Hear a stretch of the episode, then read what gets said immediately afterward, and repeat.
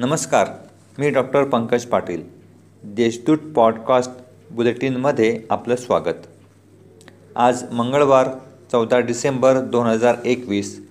ऐकूयात जळगाव जिल्ह्याच्या ठळक घडामोडी.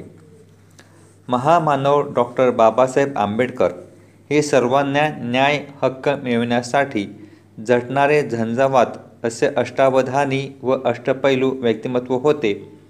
असे प्रतिपादन प्राध्यापक विलास चव्हाण यांनी केले. Doctor Annasaheb G. D. Bendale महिला महाविद्यालयाच्या मराठी विभागातर्फे डॉक्टर बाबासाहेब आंबेडकर महापरिनिर्वाण दिनानिमित्ताने ऑनलाईन व्याख्यान घेण्यात आले.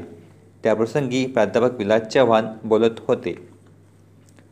राज्यभरातील मायक्रो फायनान्स महिला बचत गटांचे मार्च वीस वीसपर्यंतचे संपूर्ण कर्ज केंद्र सरकारने माफ करावे या मागणीसाठी दी पीपल्स फाउंडेशनच्या अध्यक्षा गायत्री सोनवणे व त्यांच्या सहकारी महिला बचत गट कर्जधारक महिला दिनांक बारा ऑक्टोबरपासून जिल्हाधिकारी कार्यालयासमोर आंदोलनाला बसल्या होत्या.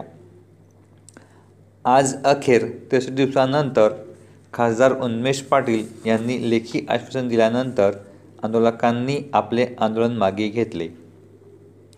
राज्य परिवहन महामंडळाचे शासनात विलगीकरण करावे यासह विविध मागण्यांसाठी गेल्या चाळीस दिवसापासून आंदोलन सुरू आहे. संपकरी एस टी कर्मचाऱ्यांना शेवटचा अल्टिमेट देऊनही ते सेवेत रुजू न झालेल्या वीस कर्मचाऱ्यांची सेवा समाप्तीचे आदेश आगार प्रमुख भगवान जगनोर यांनी काढले. सेवा समाप्ती झाल्याचे दुःख न बाळगता सेवा समाप्ती केलेल्या निर्णयाचे एस टी कर्मचाऱ्यांनी स्वतःच्या अंगावर फुलांचा वर्षाव करत शासनाच्या आदेशाविरोधात अनोखे आंदोलन केले.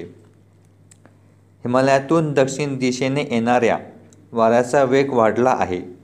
यामुळे शहरासह जिल्ह्यात गारठ्याचा जोर वाढू लागला आहे.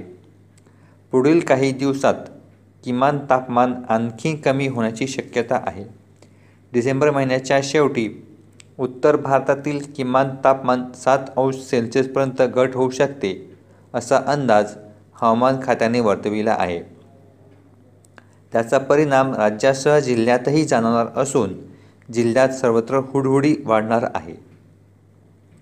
कोरोनामुळे बंद करण्यात आलेली धुळे चाळीसगाव रेल्वे सेवा आज दीड वर्षाच्या प्रतीक्षेनंतर पुन्हा सुरू करण्यात आली.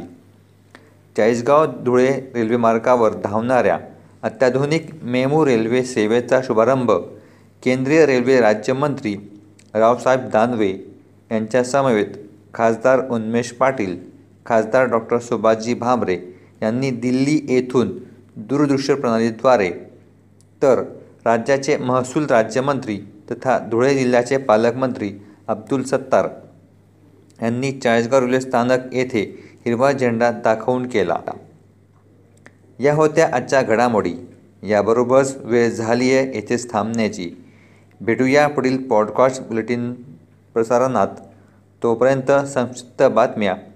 आणि त्याच्या घडामोडींसाठी देशदूत डॉट कॉम या संकेतस्थळाला भेट द्या. धन्यवाद.